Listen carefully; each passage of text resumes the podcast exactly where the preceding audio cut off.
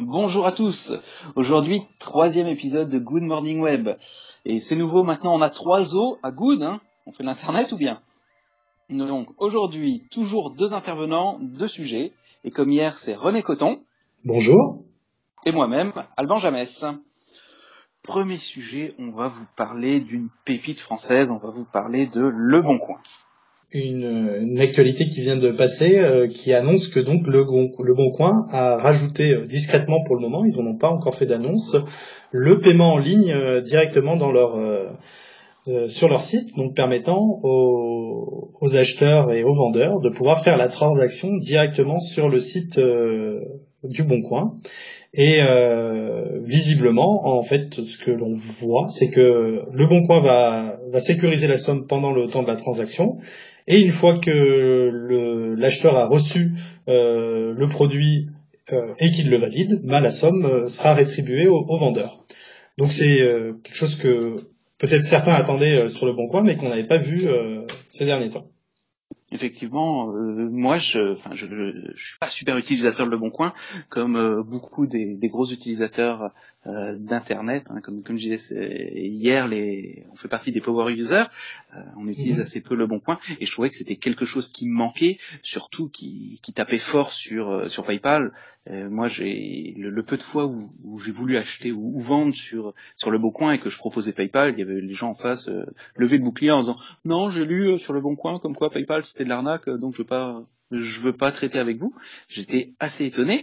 Et mais là, c'était une annonce qu'ils ont déjà fait il y a plusieurs années en disant on va proposer la messagerie en interne. Donc ça, c'est quelque chose qui existe déjà depuis maintenant 1 ou 2 ans, déjà un petit bout de temps.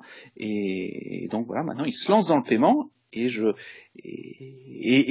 oui, ça me rend joyeux. J'ai le sourire là. Je sais pas si ça s'entend, parce que je me dis que si ça se trouve, eh ben ils vont essayer de remplacer PayPal et on va se retrouver avec des modules de paiement sur nos sites brandés Leboncoin, puisque Leboncoin, voilà, ça fait des années qu'ils sont implantés en France et chez les non power users.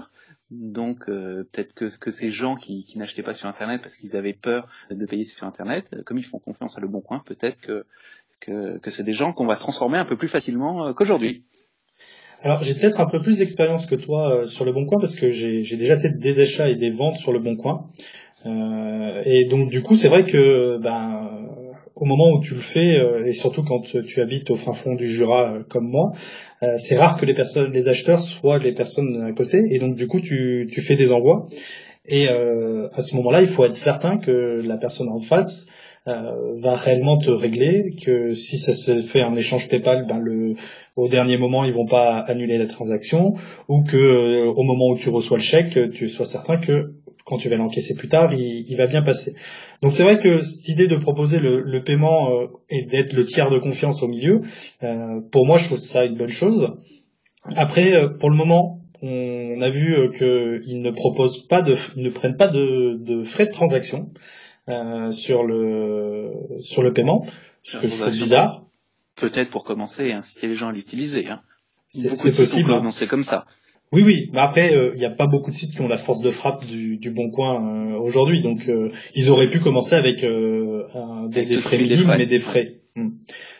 Après les choses, on est d'accord, peuvent évoluer avec le temps, mais en tout cas aujourd'hui ils vont être le tiers de confiance sans frais pour les acheteurs, et je pense que rien que le fait d'être du coup sans frais et d'être le tiers de confiance au milieu va faire en sorte que beaucoup de transactions vont se passer au sein du Boncoin. Oui. Après, il va falloir voir dans le temps comment les choses vont évoluer. Oui, il faudra voir comment ça va évoluer, mais je pense également que ça va donner un coup de fouet à Leboncoin sur les utilisateurs, enfin sur les internautes qui n'utilisaient pas Leboncoin comme moi. Je pense que je vais m'intéresser un peu plus à Leboncoin, parce que moi ce qui me freinait, c'était justement ces démarches toujours un peu compliquées. Comment vous allez me payer par chèque, ouais, mais voilà, ou en liquide, oui, mais faut qu'on se voie. Oui, ouais. Donc, je pense que je vais m'intéresser un peu plus à Leboncoin qu'auparavant. Donc, bonne nouvelle d'un point de vue utilisateur et beaucoup d'espoir d'un point de vue e-commerçant. Et moi, je voulais vous parler d'Instagram. Donc, un sujet aussi qui met des étoiles plein les yeux depuis depuis que j'ai appris l'information hier matin, c'est qu'Instagram va nous lancer une nouvelle application et dédiée 100% au shopping. Bon, ils sont un petit peu pris les pieds dans le tapis avec le lancement de leur dernière application Instagram TV, mais celle-là, moi, me remplit d'espoir, puisque je me dis que si ça se trouve, ça va être un changement formidable dans la manière dont on présente les produits, puisque aujourd'hui, on est dans un mode de photo, dans un mode de présentation de produits ciblé sur le produit, où on présente le produit sous toutes ses coutures sur un fond blanc. Mais sur Instagram, c'est des choses qui passent assez mal, et si ça se trouve, on va tous se retrouver d'ici quelques mois au mieux, ou d'ici quelques années si on a de la chance, à devoir tous faire des photos de mise en situation des produits, avec des photos extrêmement travaillées et qui rendraient très très bien. C'est vrai que, en tout cas, dans le e-commerce, on voit qu'Instagram est de plus en plus utilisé par les e-commerçants pour promouvoir leurs produits, pour promouvoir leurs marques. Donc, ça avait déjà une place.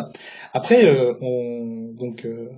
Instagram, c'est Facebook, et on peut se souvenir que Facebook a déjà tenté de nous proposer la vente en ligne par leur biais de leur service sur Facebook, et ça a jamais réellement décollé. Les boutiques sur Facebook, ça a fait joli pendant un temps, mais ça servait vraiment à rien, en tout cas en termes de conversion. J'espère qu'en tout cas, avec cette opération qu'ils vont faire sur Instagram, ils vont le faire d'une façon plus fine pour permettre réellement d'avoir un attrait pour les e-commerçants. Oui, mais je pense qu'Instagram a déjà fait des pas vers le e-commerce, puisque sur certaines photos, on peut ajouter des tags produits pour aller acheter les produits directement. On voit que c'est déjà pas mal utilisé dans le domaine de la mode, ou dans les produits très marketés comme les montres ou les bijoux. Et donc voilà, ils ont déjà un pied dans la porte chez pas mal d'e-commerçants, et là. Alors je ne sais pas si j'espère ou j'ai peur, mais qu'ils imposent leur manière de présenter les produits au monde entier, puisque en effet Facebook, ben voilà, ils ont une très très grosse force de frappe également. Et en effet, je me souviens également qu'il y a quelques années, je vais utiliser un terme péjoratif, mais toutes les pseudo-boutiques Facebook, étaient juste là pour dire nous on en a une, mais faisaient zéro vente. Mais les utilisateurs, là, depuis quelques mois, commencent à acheter sur Facebook, mais via la marketplace. Donc on est aussi dans du C2C. Donc voilà, les gens commencent à prendre Facebook comme une place d'achat, et pour essayer de remplacer Leboncoin dont on vient de parler. Et voilà, peut-être que Facebook a trouvé le filon, et peut-être qu'ils vont s'y engouffrer, peut-être que ça va fonctionner. Enfin, là, j'ai plein d'espoir. Enfin, c'est surtout sur les photos où j'ai envie de voir les choses changer. Je vois surtout une utilité à tout ça. Il faut voir de la façon dont ils vont le mettre en place, mais je vois une utilité vis-à-vis des influenceurs, entre guillemets, que l'on peut avoir sur Instagram, et donc avec énormément de personnes qui font des photos autour de la mode, ou autour du sport, ou du fitness, enfin bon, après on a plein de domaines, et qui donc du coup se servent de leur compte pour promouvoir des marques avec qui ils vont tisser des liens, des partenariats. Du coup, la question est de savoir comment vont pouvoir du coup ces influenceurs mettre en avant des produits d'une autre marque. À mon avis, il va y avoir quelque chose qui va être vraiment axé sur ça, parce qu'aujourd'hui, tout l'intérêt d'Instagram, en plus du e-commerçant de pouvoir montrer ses produits, c'est de pouvoir tisser des liens avec des personnes qui peuvent promouvoir ses propres produits et qui sont déjà bien suivies et connues sur la plateforme.